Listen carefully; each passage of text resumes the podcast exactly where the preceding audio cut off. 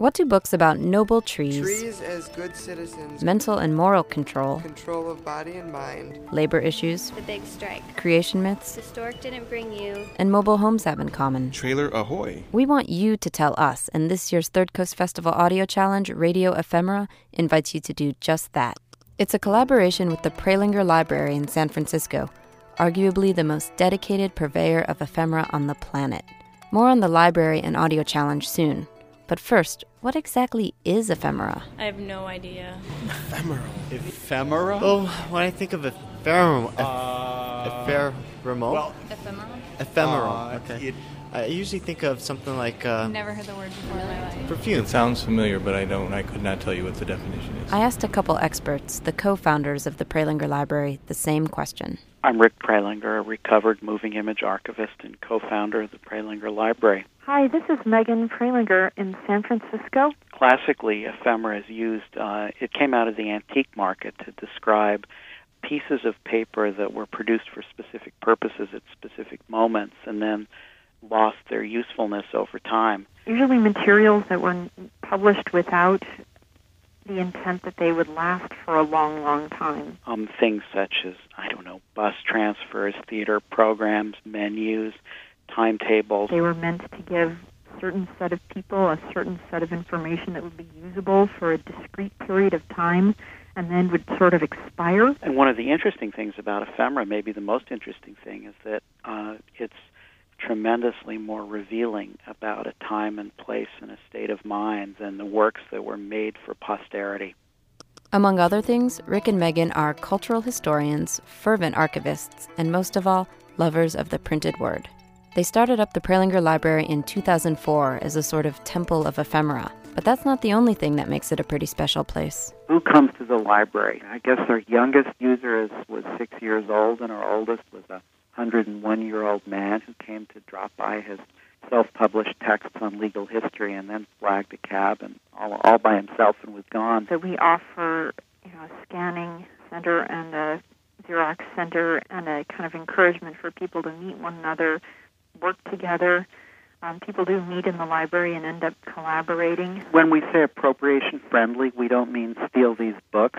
We mean to encourage the kind of uh, artwork and, and writing and performance that's based on pre existing materials. Well, the collection is arranged as a sort of a walk through the landscape of ideas from where our feet meet the ground in San Francisco to space. You know, someone once said about us, it's a place where you go to find what you're not looking for. And we're really, really surprised when sort of people find unpredictable things and their work moves in directions that they could not have anticipated. Which is exactly what sparked the idea that this library would be a perfect partner for the Third Coast Festival's 2008 Audio Challenge. So we cooked up Radio Ephemera with the Prelingers and asked them to curate materials that would inspire audio stories that might send people in directions they couldn't have anticipated. They chose 19 books. We whittled that list down to just five. And in the spirit of the Prelinger Library's trust in serendipity and chance, we invite you to produce short audio stories just two and a half to three minutes long, inspired by not one, but two of these five books. Control of body and mind. Well, um, Control of Body and Mind is an old textbook, originally written in the late 19th century and revised in, I think, 1908. And, and one of the things that's really cool about that book is that it's an early example of, of talking about humans in real biological terms. And I have a, a great quote here. One of the most important questions about every school child is how much is he willing to do for the sake of connecting his neurons? Trees as good citizens. Trees as good citizens. You know, this is like uh, ideological history and even propaganda and natural history all in one about trees. And it's, um, you know, it starts out kind of quiet with planting advice, but um, it moves into the uh, speculative and the philosophical and the poetical. The tree book is just astonishing, you know, because the book is about trees as people. Trailer Ahoy. Well, there was Trailer Ahoy, which is a book from the 30s, published by, gosh, a small publisher in Lancaster, Pennsylvania. But it, it th- this book is really trying to make trailers respectable. It says, no insatiable restlessness is behind the movement. It is no gypsy inclination simply to move and keep moving at minimum expense. They're trying to rescue trailers from slackerdom. The Big Strike. With the Mike Quin's The Big Strike, you know, it's a story of labor dissent and unrest. And along with that history, just the vividness of the language. state of alarm prevailed. Doorbells and telephones rang. The people upstairs came down. People downstairs came up. Men had been shot down in cold blood. The stork didn't bring you. So the stork is a is you know a fairly progressive book about sex ed, written in the late 40s, and you know this was a period of of tremendous worry and anxiety.